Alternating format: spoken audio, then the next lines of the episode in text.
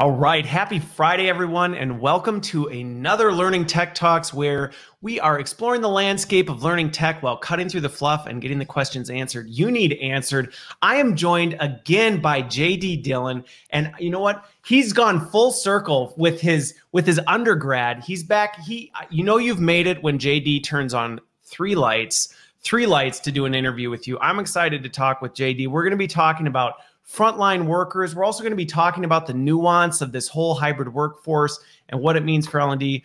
I'm not 100% sure exactly where it's going to go, but I'm looking forward to it one one way or the other. So thanks for joining me again, JD. Glad to have you back. Thanks for having me again. As I said in our pre-show, most people get two lights put on the backlight for you, Christopher. So you know what? Full three point lighting today. I know. I'm I am honored. It is an honor and a privilege to be able to see JD in full studio, in full studio setup. This is a once in a lifetime opportunity. So, while how am I, know, if you how do I not come across? There's no way people don't think I'm the most egomaniacal person in this industry. right? With with intros like that it's just like oh here he goes again. But anyway, you know sorry. what though? Here's the thing. Anybody who would say that i would say you need to get to know jd then because you don't know him very well if you actually ever ever thought that. Now what's funny is i was looking back in prep for this. I was looking back and i'm like people might actually think is this the same interview? Because if you just look at the pictures aside from my really fancy kind of moving background behind this it looks very similar to previous ones, although your your lighting is so much better so much better jd so anyway but let's let's get into it because we, we got a lot to talk about. We're going to have a hard time wrapping this up in an hour i have no doubt. But for those who may not know this very familiar setup for you and for those of you who are watching just so we know where you're at jd where are you in the world today? I'm at the magic kingdom. Uh, magic not quite it's not really even not the one everybody thinks of. no, I literally am because it's actually if I say I'm in Orlando, Florida, that Orlando's a large metropolitan area, okay. a bit sprawling. Uh, the most accurate way to put pinpoint me on a map is just go to the Magic Kingdom at Disney World because I am literally right behind it to the point where every night, somewhere between nine and ten o'clock, explosions because fireworks show. So I can see fireworks out of my you second floor window. fireworks at Disney every night. I can see the fireworks every night, and there's something called the electrical water pageant. If you've ever been to Disney World, this um, kind of old school water based parade with lighted floats that goes across the Seven Seas Lagoon in front of the Magic Kingdom, I can hear the music. So that's how close I am to the Magic Kingdom. So it's more appropriate to say I'm at Disney World. Oh my word! Well, that see now that see, I learn more about you every single time we talk, JD, and I have to say maybe maybe I'll have to pack up our 12 passenger van and make a trip down there and then when we go to Disney I'll, I'll swing by and just say hey I got to I got to see the the the Dillon studio. it gets much less exciting if I spin the camera just a small amount. Just right? ever so slightly. Small amount. But I, uh, yeah, I do. I, this is an open offer. If anyone's ever going to Disney World, it's like, how does this work? I know some things. I worked there for ten years, okay. and I've lived here for ever at this point. So ever, you know, all right, all right. So live from Disney Studios. JD Dillon, and I am where I always am with Fred here in, in Wisconsin. Um, so let's switch over to the icebreaker question. JD, you've had a little bit of time to think about this. So, what is something you've learned about yourself in the last three months? I've learned, and I spent a lot of time actually digging into this in detail. I've learned that I am significantly taller than every member of the boy band 98 Degrees. that might be the dumbest answer that you've ever had to an icebreaker question the on this dumbest show. or the best? That but might, might actually 98 the degrees. They released a new song recently, and YouTube and its algorithmic bliss suggested it to me. So I had to watch that. Wait, 98 Degrees released yeah. a new song? They Are did. you serious? They're all in their 40s and they're rolling down the street in a vehicle singing a song. And it just made me think a little bit more about 98 Degrees. Only in America. And I, for, I, for some reason, started to wonder how tall are they? Like in my mind, because they're kind of bigger guys. So in yeah. my mind, they're bigger than me. And then I looked it up and I'm like, oh no, I'm like four or five inches taller than 98 degrees.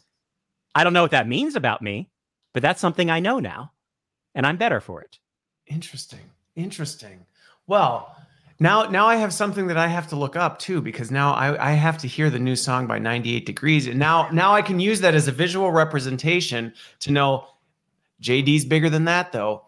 And I, I think I think where this really came from is I think one of the biggest surprises coming out of the current situation with regards to people going remote and hybrid, which is kind of on the agenda to talk about today, yeah. is that the thing we no longer know about one another is how tall anyone is. So I keep hearing as people start to meet one another in person for the first time, people saying things like, they're much taller than I expected them to be because we're all as tall as this box. right? It in, is the great equalizer in, in the case of regards. remote work. It's like it's the great yeah. equalizer. We're all basically the same size. So height's been on my mind, and somehow it got attached to 98 degrees. And if I was a little bit more ridiculous, for a split second, I thought to myself, would it be funny if I got a 98 degrees tattoo? Because they all have the 98 degree symbol on their arm. I didn't go much further. Didn't go that, that far. For a minute, I was committed to the bit. Okay. Okay. So there wasn't like a 2 a.m you know, no. late night, JD woke up uh, Saturday morning and went, oh, well, I guess I followed through with that one. It might be good that I'm not a DevLearn because you never know. I forgot that was going on this week until I saw it in LinkedIn newsfeed, and then I was like, "Oh yeah, no, that's a thing." So yeah, yeah. all right. Well, then it is good because you probably would have if you were a DevLearn. This conversation might have been next week, and you might have had a 98 degrees tattoo. So all right. Well, I mean, for me, I think one of the things that was interesting, I was in this, I was in this bit of a paradoxical state where I was torn about whether I wanted to go do either another grad degree or my PhD. I don't know why. I really have absolutely no reason to do it, but it was always this kind of like, maybe like i don't know kind of a thing because you know six kids and and everything else just isn't enough it's you need something enough. else to do what are you going to do with all your free time i know oh, by the way you host time, you host this thought, like I do people I know was, you have a job? I do. I do. And so I was kind of torn on this. And then I, it, over the last two months, I decided, you know what? I, I don't think I'm actually going to do that. I actually decided I'm actually going to make a final conclusion, although I've done this in the past before and then I revisit it. So we'll see how long this one lasts. But I'm pretty sure, I'm pretty sure that I'm not going to go back for any more academic credentials, at least in the formal state. Although I am I am kind of thinking and revisiting. I, I swore I would never write a book. And now I'm like, hmm, actually, I think I might write a book instead. So we'll see what happens. We'll see how this all plays out. Anyway, okay, so we're talking frontline workers. Let's let's transition over to this. We're, we're talking about Disney World. We're talking about fireworks. We're talking about 98 degrees and and not going back to school. And now let's shift to Axonify. I want to open it up with some of Axonify's latest research because you guys just put out a research report on this. Um, and it ties to the conversation on this. So, first of all, one, tell me a little bit about the research report and kind of what you were doing with it, because that, I think that's going to be a natural jumping off point to where we're going.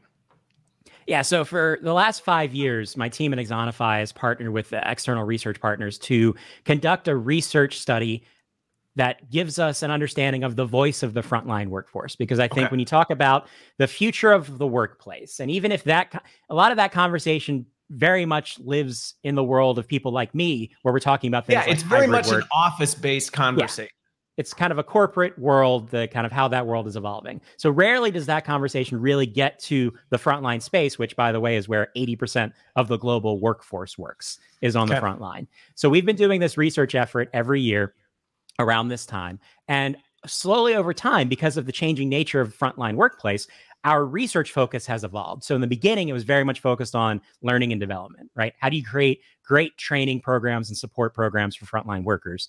Then last year, it was 2020. So obviously we had to dig into the specific elements of pandemic support. So how yes. effectively were organizations supporting their frontline workers in places like grocery, retail, sales, um, contact centers, those types of environments, delivery yep. drivers, and whatnot. So this year we went even further in terms of expanding our focus, and we talked about the broader frontline work experience. And our our kind of simplified thesis statement was, "How you doing?"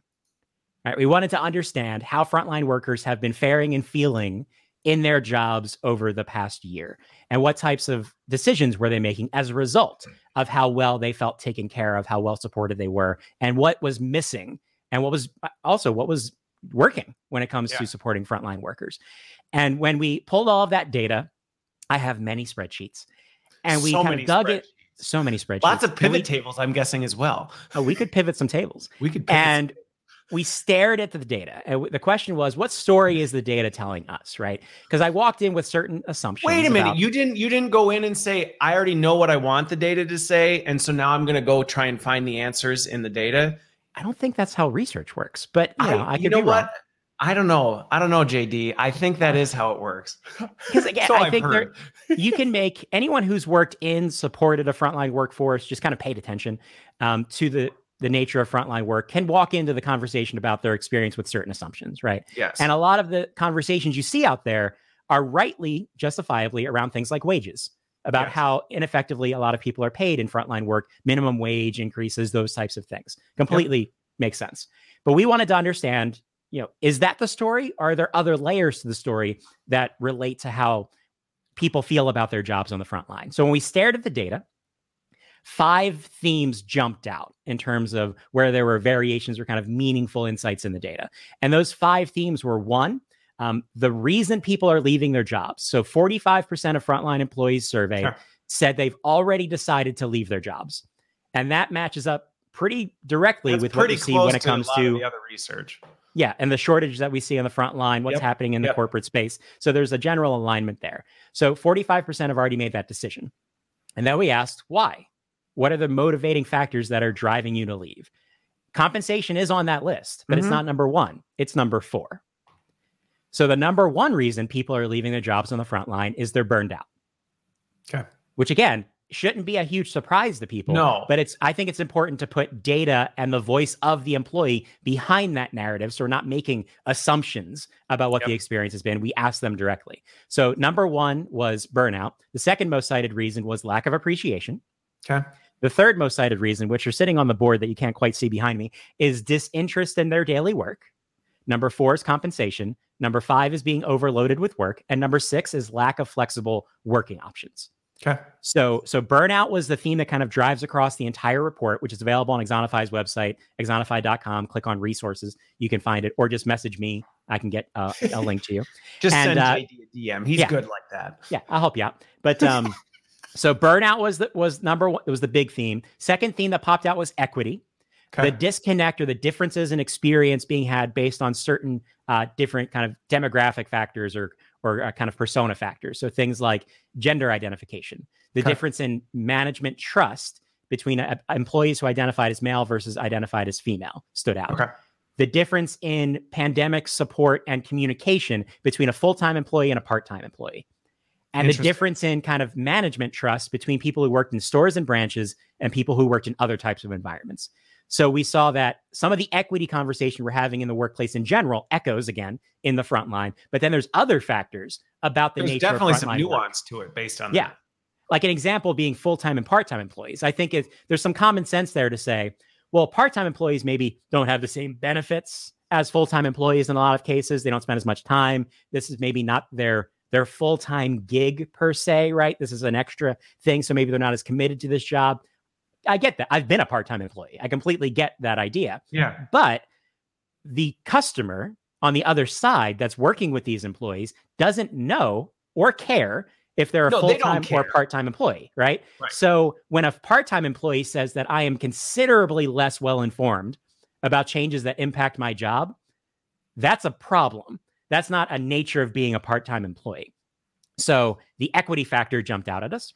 Another one was communication, right? The importance of and the impact of effective communication on the front line. And we asked some questions around preferred methods. So digital versus tr- uh, traditional means, in-person means, uh, you know, placement, uh, which would be something like postings and bulletin boards, things like that, versus digital communication. Surprise, uh, everyone prefers digital communication and access to resources, and it doesn't matter how old they are. So if you want to put that conversation to rest, wait a minute. You, JD, you were just blowing up so many things right now. Are you kidding right now? Are you telling me that we can maybe put to bed some of this, I don't know, generational nonsense that continues to circulate? shockingly, it's not a Gen Z thing to prefer uh, access to the things you need to do your job on a device that's readily accessible in your flow of work. I don't know. Um, there were, I will say that when you pull apart some of our data based on generations, like uh, intent to leave, that okay. did skew younger. Yes. But that again makes sense because see. people, right? You can just start to think about that. Um, so communication is a big theme. Management is a huge theme. The connection between frontline support, frontline performance, and their direct management. Given that, again, you think about a frontline job, maybe you work in a store far away from the corporate environment, far away from the headquarters, and maybe the face of the company to you in a lot of cases is your different. store manager, yeah. right? Is the direct manager. So the the role that they play and how much influence they over have over the experience, and you can see a direct correlation between trust in my manager and satisfaction with my management experience and intent to leave my job right? The numbers match up. So what's really interesting about this, and again, I want to connect this to some of the Microsoft data because one of the things, and I think we're going to dig into this, uh, we're going to we're going to talk about a lot of this stuff at length, though, is everybody's looking for like the simple answer to this and mm-hmm. and there's no there's no simple answer but one of the things you just said there about the manager in many regards especially with frontline workers representing the company to to the team in many regards I think that may, I think if we were to actually look at, if you look at some of the Microsoft data on the corporate side, I think we're seeing some of those similar things. Likely, even in the corporate space, because one of the things that's been interesting as we've gone through this pandemic is the relationships of people in their, you know, direct teams have have gone up. They've become very close with their close proximity teams the relationships that are a little more disconnected has started to wane. Now, granted, I think there's some ways we can counter that, but this actually has big implications on frontline and office workers. This whole idea of the people in their proximity are representing the company to your workforce. And if that's a bad experience, it's not just I had a bad boss. Mm-hmm. This could be this company is a terrible place to work for, which if you look at Glassdoor, I mean, five minutes on there and you just see the repercussions of this. 100%. People love to share that meme or the quote around people don't leave companies, they leave bosses, something to that effect. And yeah. I think that takes on another meaning when you look at the influence that a frontline manager has over a frontline worker, because they have influence everything, right? Who's responsible for what? What processes are used? What tools are used? Who gets access to certain resources and training? What people are scheduled? Do you get that day off? Can you yep. switch that shift? Right? It's it's so much. And having been a frontline manager, at Disney, as one of my examples in my background, um, I know exactly what that feels like from both sides of the equation. So when it comes to kind of connecting the, dot, the dots between the report and the conversation around what learning and development can do to improve the experience of the front line, one of the things we dive into is well, how do we more effectively enable managers yeah. to not just be able to execute on the job? Because there's a there's a reality out there, which is uh, I don't know the number, but a huge chunk of managers are promoted because they were good at the job. They weren't necessarily promoted because they're good at taking care of people. No, that's I think that's been a that's been a systemic issue yeah. in leadership forever. It's like mm-hmm. you're a fantastic this. I bet you'll be really awesome at leading other people yep. who are doing this as well, which is a I, with plenty of organizations I've worked in have shown that to be very wrong over and over and over mm-hmm. again. So we have to keep that in mind in terms of not just how we enable managers, what management training looks like when we start to upskill managers into those ideas, preferably before they take on responsibility yes. and step into role, but also how management roles are designed. Because if managers, I often say, you know, managers aren't there because they've got manager things to do. So they're not necessarily involved in the training in- initiatives and things like yep. that because they're off being managers. But are we building their jobs in such a way where they can focus on their frontline teams physically be there when the moments of truth happen, right? When there's a customer who's not quite agreeable and that employee needs help, can the manager be there because we've maybe looked at their job and introduced automation that knocks out some of the administrative tasks, or maybe introduced layers into the team where we've got supervisory people who are working to upskill themselves to become the next manager who can take on certain parts of the workload so the manager can focus on the people side of their job and not just on the hit the KPI side of their job. Well, and and so on this on this topic, because Tracy brought up a good point, and it's it is so true that so often this this middle management tier is is often forgotten in in the space and we just kind of go well the, well they'll just they'll figure it out like that's that's that's what'll happen they'll figure it out and if anything we've seen over the last 18 months that first of all one they won't if we just leave them some will but that is a terrible approach to to chain a cinder block to everyone's feet and be like, we're going to push you in the pool, and then whoever floats um, and figures it out, that's great. And you know what? While 89% of you are probably going to sink to the bottom of the pool, that's just the cost of doing business. And I think this is a huge opportunity and it has massive business impact. We talk about business impact all the time in learning and development. I mean, this is an opportunity to make a very quantifiable impact on that if you don't understand the impact that frontline managers have, you're putting everyone else, so their teams, the frontline teams, the customers, and your business results at the mercy of their learning curve. Right. Yes. So, how quickly can they figure it out? And again, going into my own background, I was frontline management in multiple companies. The first time I became a manager, do you want to know what the promotion ceremony looked like? What my enablement strategy was? how I got promoted? Let's hear it.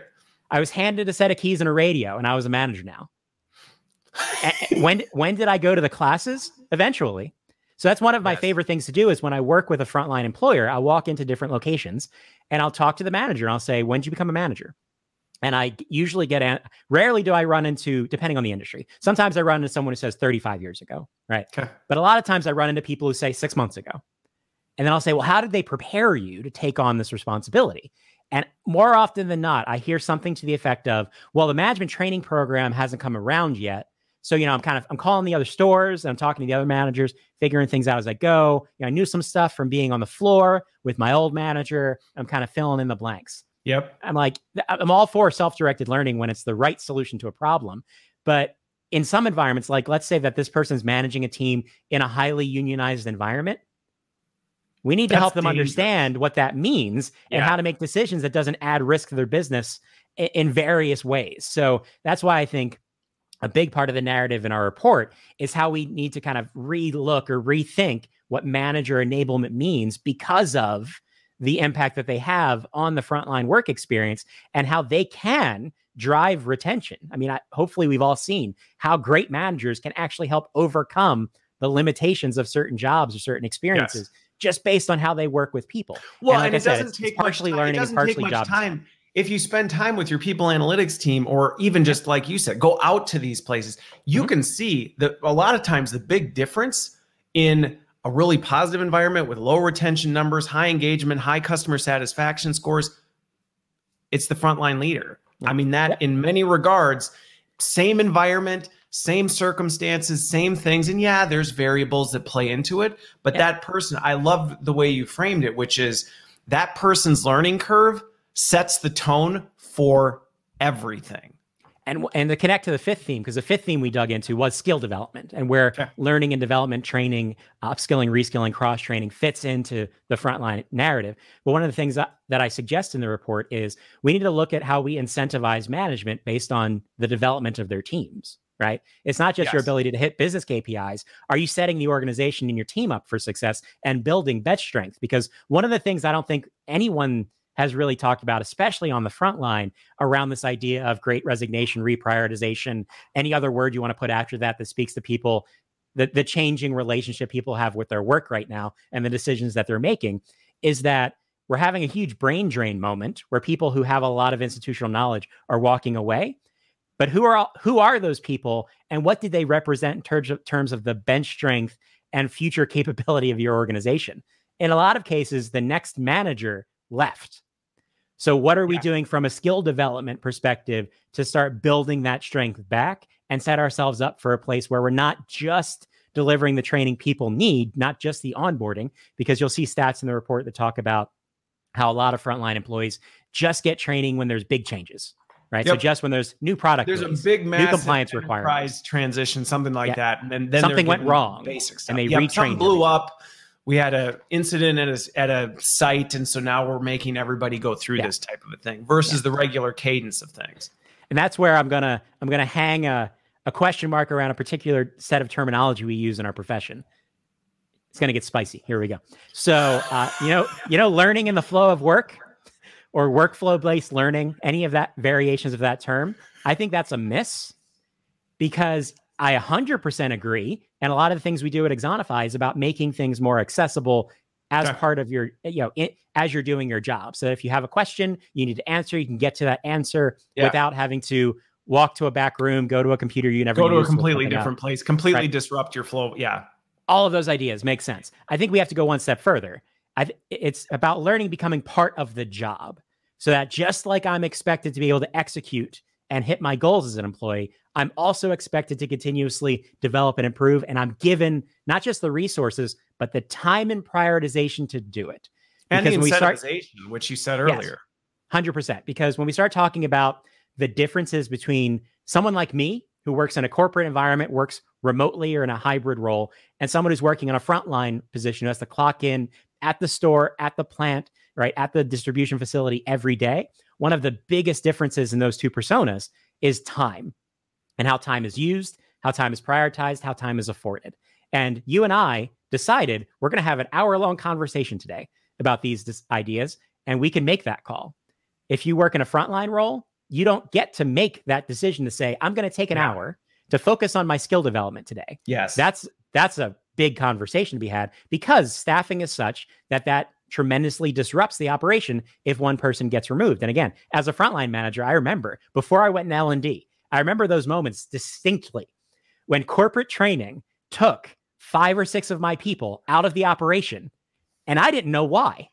They were just scheduled to go to training so, today. No, you know, this is a really good, this is a really important point to hit on with this because this is one of the things that I think I was excited to have this conversation about is this is one of the risks, and you just hit one of them. Now, I think there's some things that we've talked about that do transfer across the corporate frontline things, which I'm going to come back to on the manager side. But that one right there is one that I don't think we pay enough attention to in learning and development from a nuance standpoint is is this idea that yeah well in the corporate office if we need to pull together people for 90 minutes here and there it's not a big deal you know they can just kind of move their meetings around shuffle their schedule and kind of clear some space to do that asking that on the front lines is one an absolute nightmare on the it, it can potentially be destructive big time on the customer experience because now it's like, oh, well, only half the staff are on the floor right now.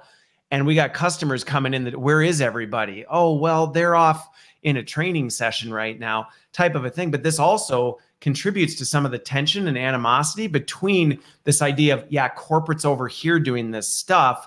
They don't really understand what we're doing. And we may have the best intentions. We may be like, this is a critical skill that we need to build in the workforce on the front lines but we're not necessarily considering the fact that okay but are you thinking about it from an experience standpoint and what you're actually doing. And then you make it worse when it's like so why are they doing this? Uh, somebody said that this is a really important thing that we need to do. And that's why it's a critical piece of the of the conversation when you're designing a training and enablement program for a frontline workforce. It's not just what is the best way to help someone develop the skill. It's what's yes. the best way to help someone develop a skill that fits into the reality of their everyday work. Because for certain things, you may need to step out of your operational duties, right? You may need to go hands on in a dedicated environment. There are absolutely times period time, totally. But that should be the exception in more cases than the rule. Where can we find ways? And last time we chatted, it was about micro learning. How, can, how do we find ways to leverage the naturally available times in the day. So I might have talked about previously working with lift truck operators and figuring out that during their battery charging times, they had 10 minutes. So how do we leverage those 10 minutes to help people yep. reinforce certain parts of their knowledge that are critical or maybe introduce some new topics and then incrementally, because that's how learning works, incrementally yep. in these couple of minutes a day, start to build up people's knowledge to certain areas. And then when it is time to do something more immersive, we're going to go into a job training exercise, a simulation, right? We maybe need to bring people into a classroom for a meaningful conversation. Those things still happen, but they're part of a more blended strategy where we're leveraging all of the things that we can do in a way that immerses people in learning as part of the job and does not disrupt the operation uh, because again, people don't go to work to learn; they go to work to do the job. But learning needs to become part of that. So what's funny well. about this though, and now is is some of these lessons, and this is why I love focusing on some of the data that's coming out of frontline workers or using frontline workers as a test case, because in many regards, everything we're saying right now, it's not that it's not true for office workers either, right? Just because they have more flexibility to do some of this other stuff doesn't mean it's the right thing to do. And I think we see the consequences of it played out more in frontline workers, which is why it's a great use case to be like, whoa, like what's the impact of this? Because if you're pulling people and asking them to rearrange their schedules and adjust things to go sit in a half day workshop and go, well, but they're office workers, so it works for them. Okay, it's still a terrible approach to do it. And to your point, you still should be looking at what does their day to day look like and how do we interject guidance and support along the way and support them working is learning and learning is working versus well let's just always pull them out to do this is there an opportunity to do that? Yes. I always is say, there value? Sure but let's be careful about it and not take for granted that well we can over here. So we won't do that for frontline workers but we will for office workers because they can pull it off yeah, and I always say everyone needs the same things, right? Generally speaking, when you design learning and enablement strategy, it's the same ideas where it's everyone needs a place they can reliably go to find information when they have a problem they can't solve on their on their own. Everyone needs the ability to raise their hand and ask a question because they can't find the information, they don't want to make a guess, and they don't just want to rely on the fact the person next to them may or may not know that answer. Right. Let's take a they, shot in the dark and right? hope that maybe they know.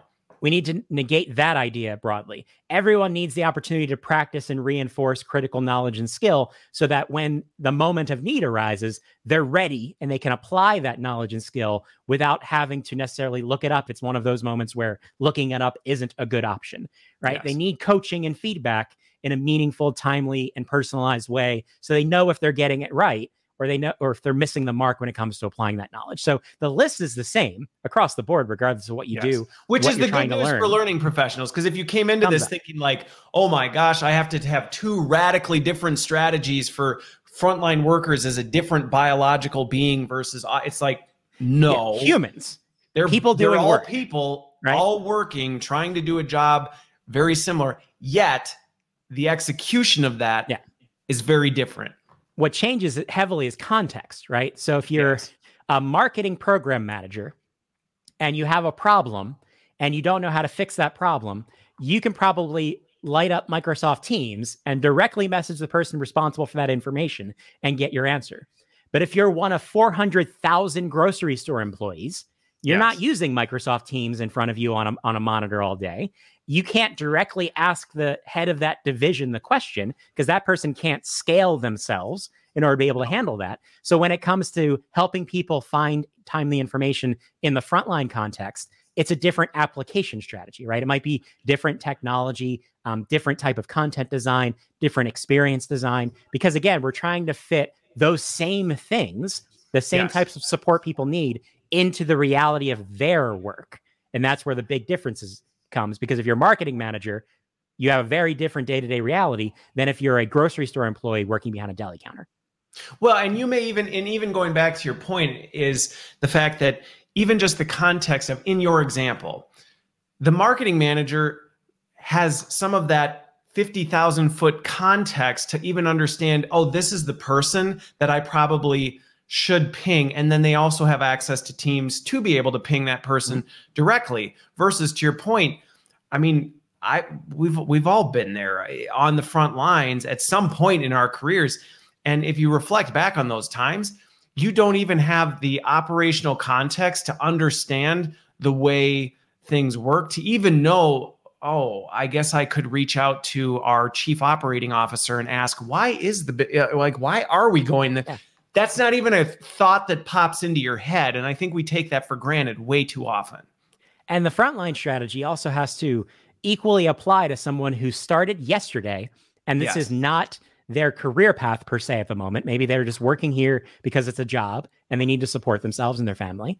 And then there's someone else in the store who's been here for 35 years and they are that go to person, right? That person who's got the relationships in the store.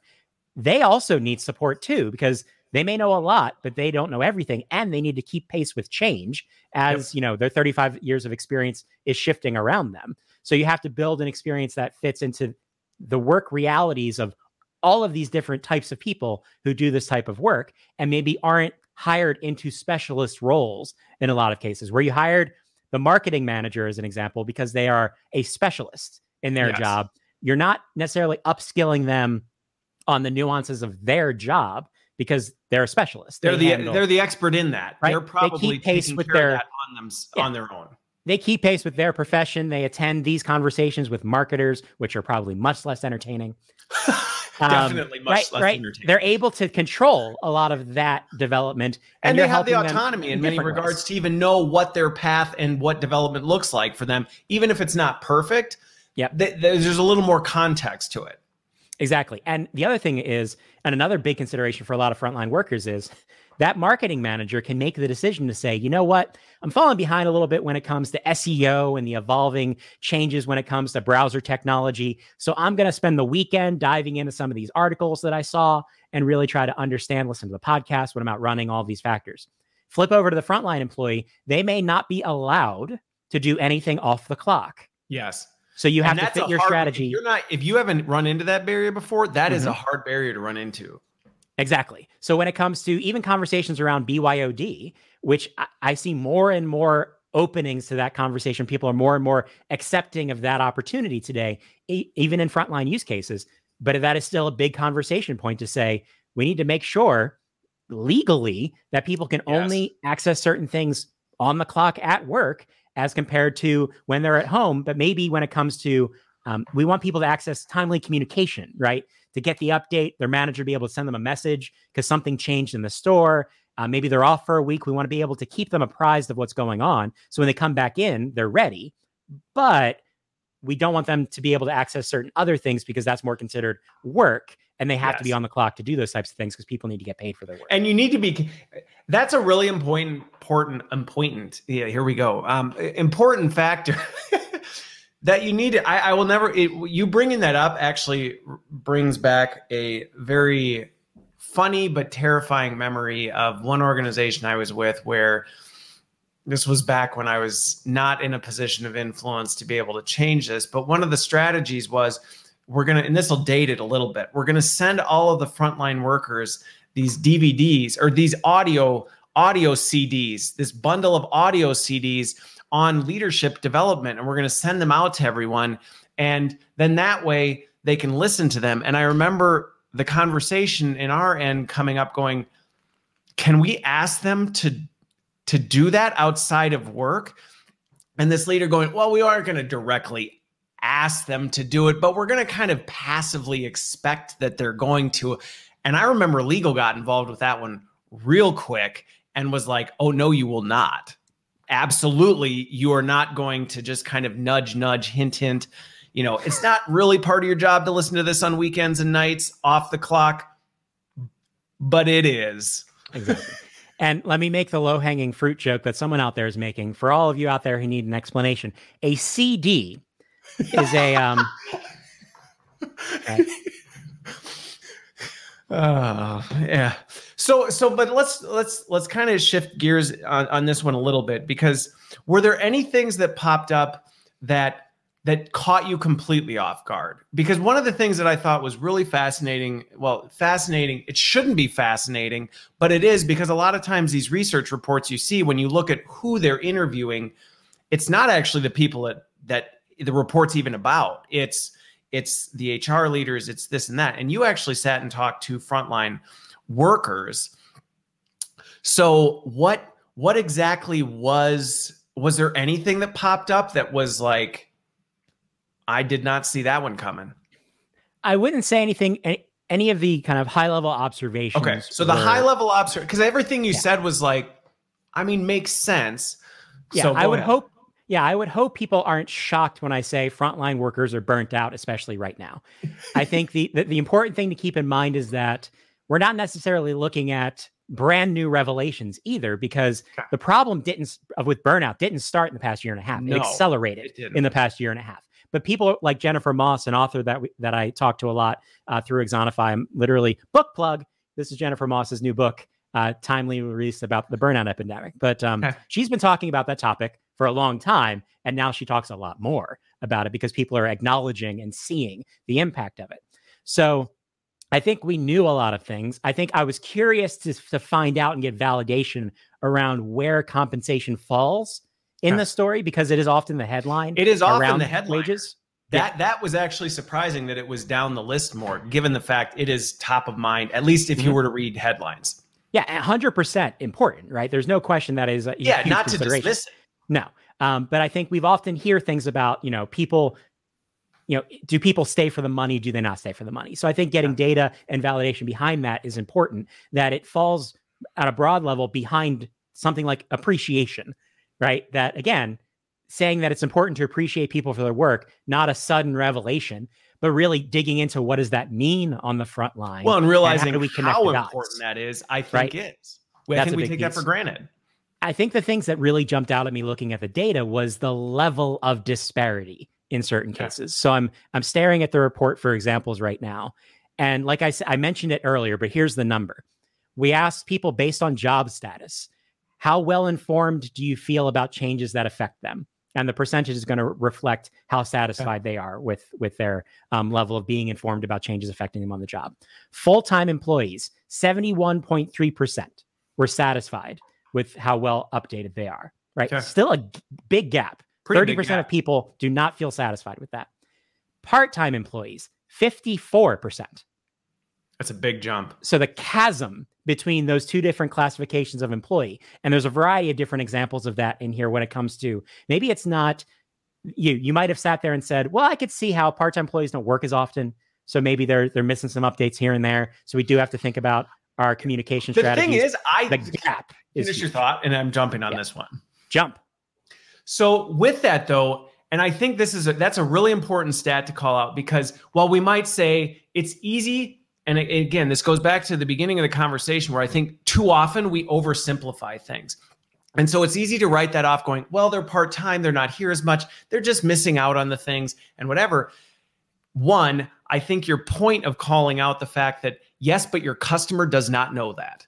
So when they go to ask them a question or they need something from that person, they're not going, oh, well, you're a part time person. So the fact you don't have any of the answers and you're extremely unhelpful is totally acceptable to me as a customer. That is destroying your customer experience because they do not know the difference there. But I think realistically, where sometimes this actually is something that is impacted by us, there have been plenty of conversations where I've been in where we go, where organizations have said, yeah, well, th- those are part time employees. So we're not going to make the investment in the tech because we don't want to use a license up on a part time employee for this, which there are times that that makes sense. But listening to that data, what you're talking about, there are times that that is a catastrophic choice or that few dollars a month that you might be spending on this person's access to the critical systems and capabilities of the organization or the development or communications things that you go, well, they're part time. We don't really need to invest in that. That may be costing you 10x what you think you're saving by cutting them out of the equation. Exactly. So, I, my hope is that the research and our findings help connect some of those dots, right?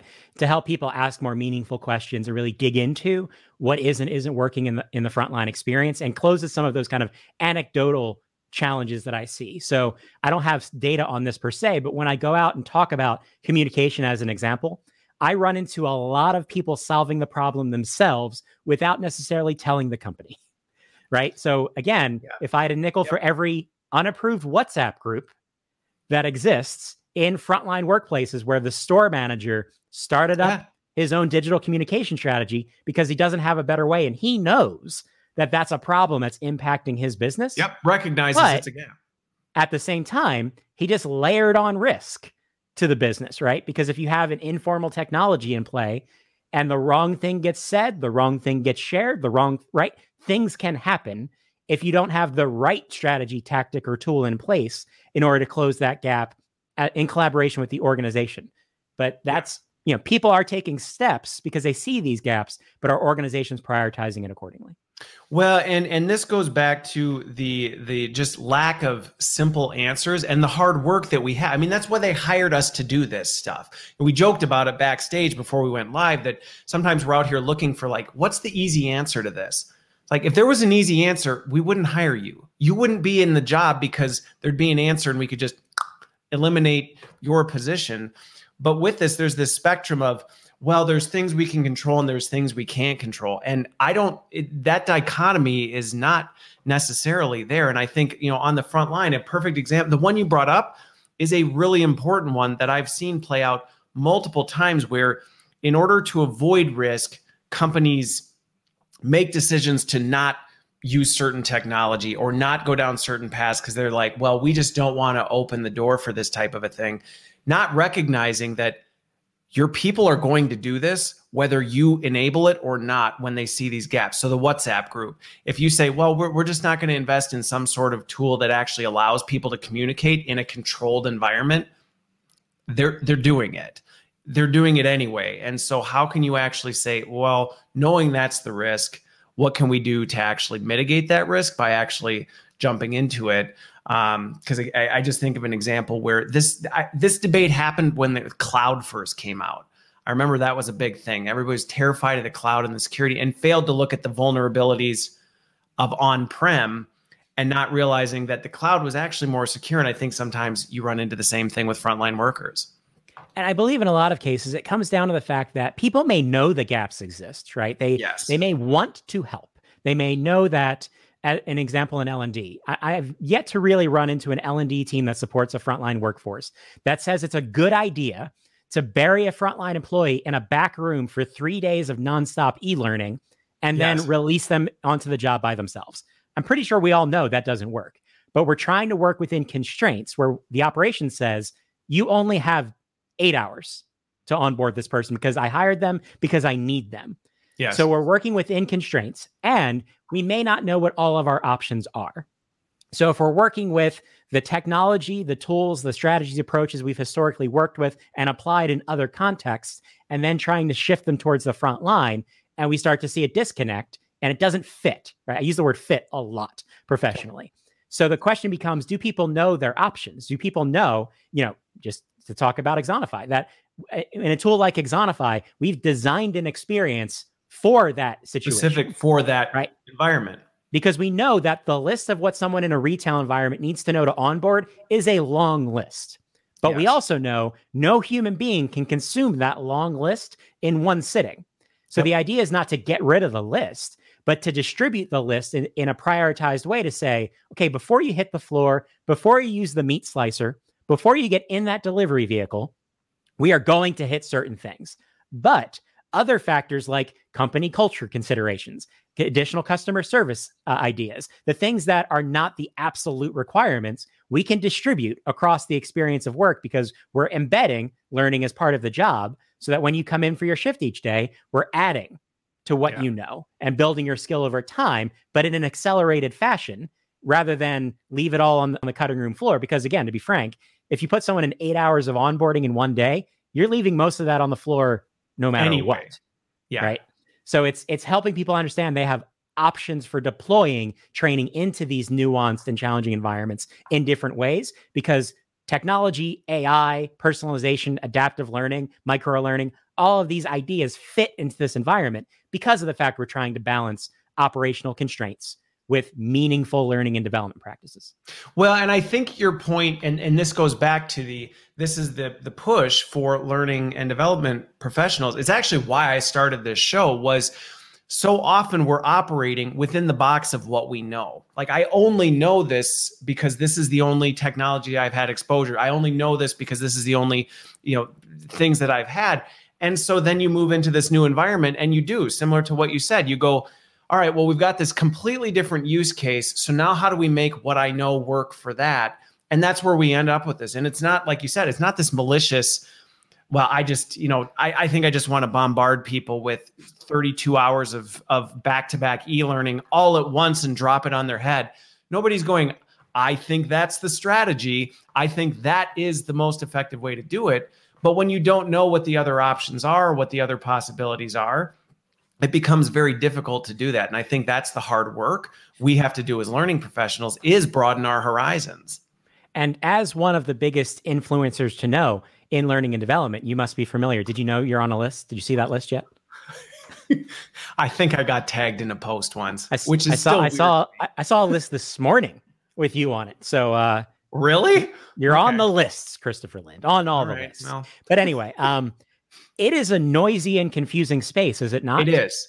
Right? How many you've done uh, at least seven thousand episodes of the show, and how many times have you talked to multiple different providers where you could have almost said, like, what's the difference between that and this and that yes. when you probably know there is a difference but the way people talk about different things the concepts like let's just use adaptive learning as an example ask 10 people what adaptive learning is and you get kind of colors Wildly of variation um, yeah. right so so the idea here is and the reason that my team explicitly talks about the front line is because of that difference in the persona of the worker, right? And trying yep. to get away from like, yes, we're going to apply principles of micro learning. We're using data to drive a personalized adaptive experience, but they, but it begins with the nature of frontline work, the problems that that audience is trying to solve, and the connection between frontline performance and business results, and then applying the right approach, the right technology to fit into that environment. And that's how we try to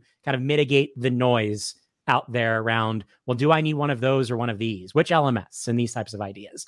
well, let's focus think, on the person as opposed to and that's the kind of it. jargon.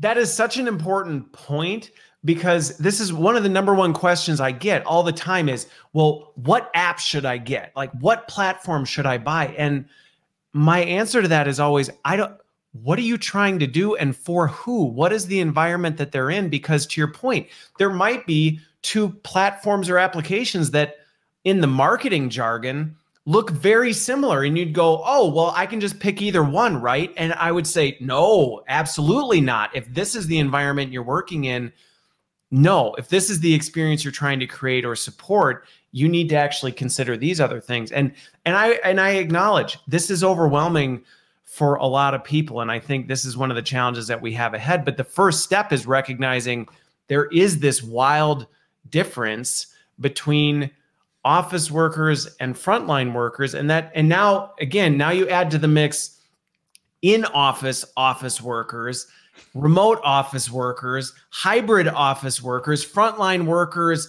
you know and, and frontline i mean frontline had has had hybrid workers for a while and remote workers. I know a fair amount you, you look at like frontline sales folks i've worked with organizations where you go well they're frontline customer facing oh and they're remote they never have any con- the the complexity of this is can feel overwhelming but to the point you made earlier the good news is we're still dealing with people.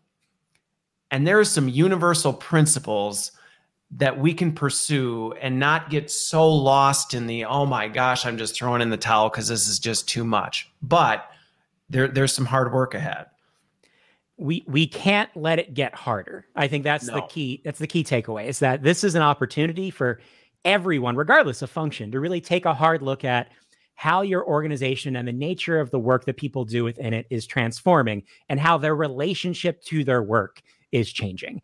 And how do we, um, you know, I think a lot of times your people focus on the resignation side of the great resignation or the shortage side of the labor shortage.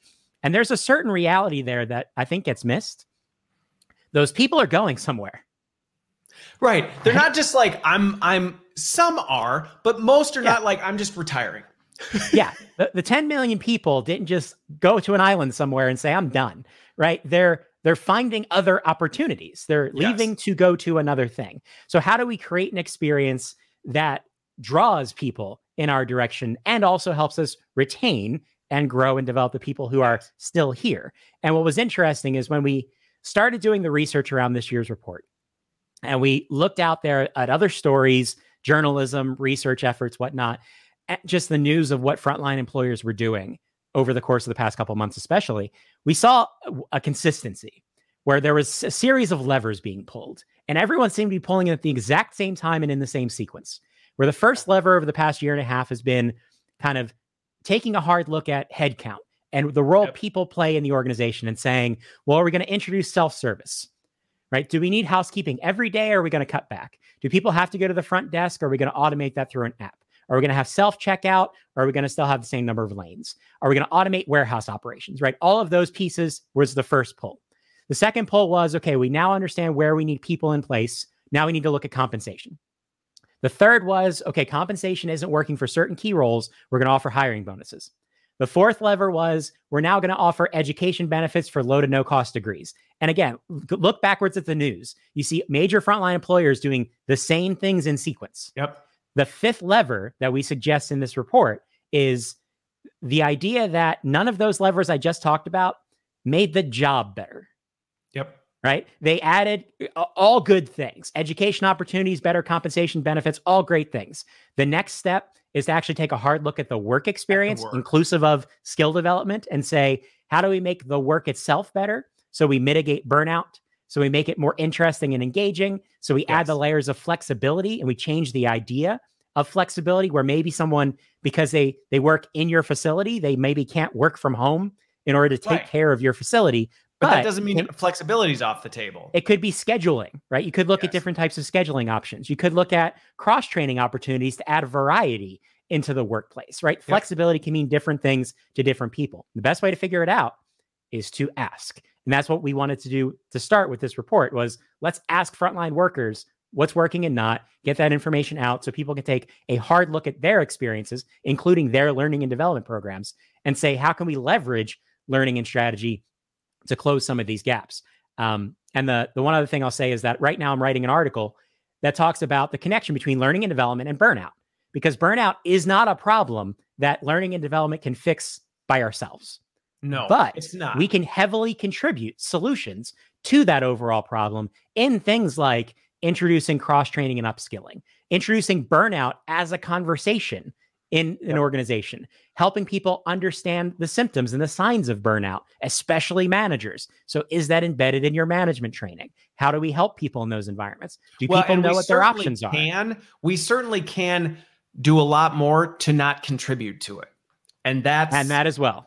And that is something that there is a big opportunity for us to say, hey, are we one of the big contributors to that? Because in some organizations and in many organizations, we can be uh, a big contributor to that. But I think your point of there are a lot of ways we can help some of these things, and but we can't do it alone. Absolutely. Okay.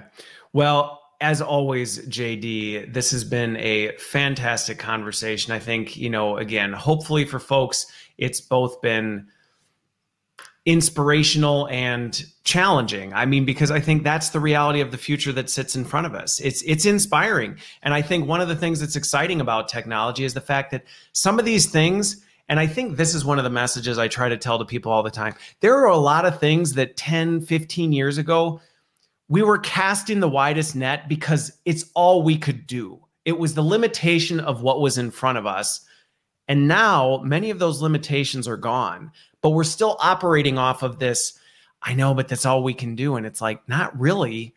Actually, we can do better. So I think that hopefully inspires people to think about, well, there are a lot more possibilities. And some of these universal principles, they're not changing. You know, you don't need to go out and find a radically different thing, but digging into the information, thinking about what does this actually look like. I love your point about actually changing the work because all the incentives, all the manager improvements we do, all this other stuff, if we don't look at the work itself, it only does so much. You can't stop, you can't pay someone to stop being exhausted. No. Right.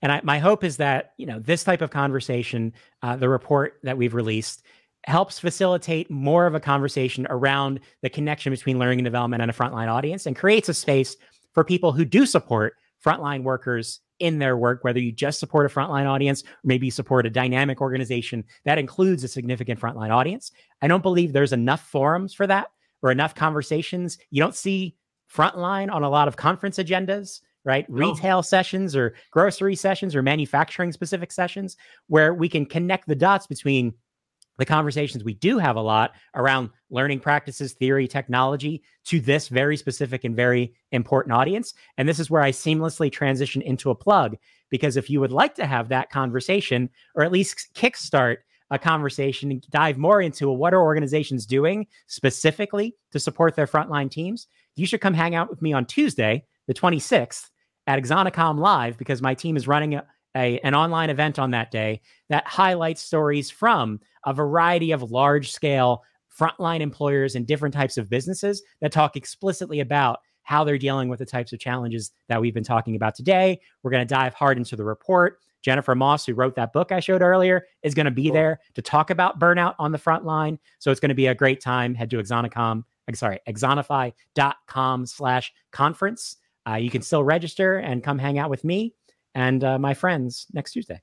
Awesome. Well, thank you so much, JD. It'd be a great opportunity. And again, one of the stats you you mentioned earlier is frontline workers make up a massive percentage of our audience. And so your point that these conversations aren't having enough and we're talking about wanting to have business impact and and impact the strategy, this is one of the major ways we do it. So thank you for for bringing that conversation to light and the opportunity for folks uh, coming down. And we will have you back for sure because these are always fun conversations. So thanks for making the time for cutting it out and joining us from the magical studio of JD Dillon.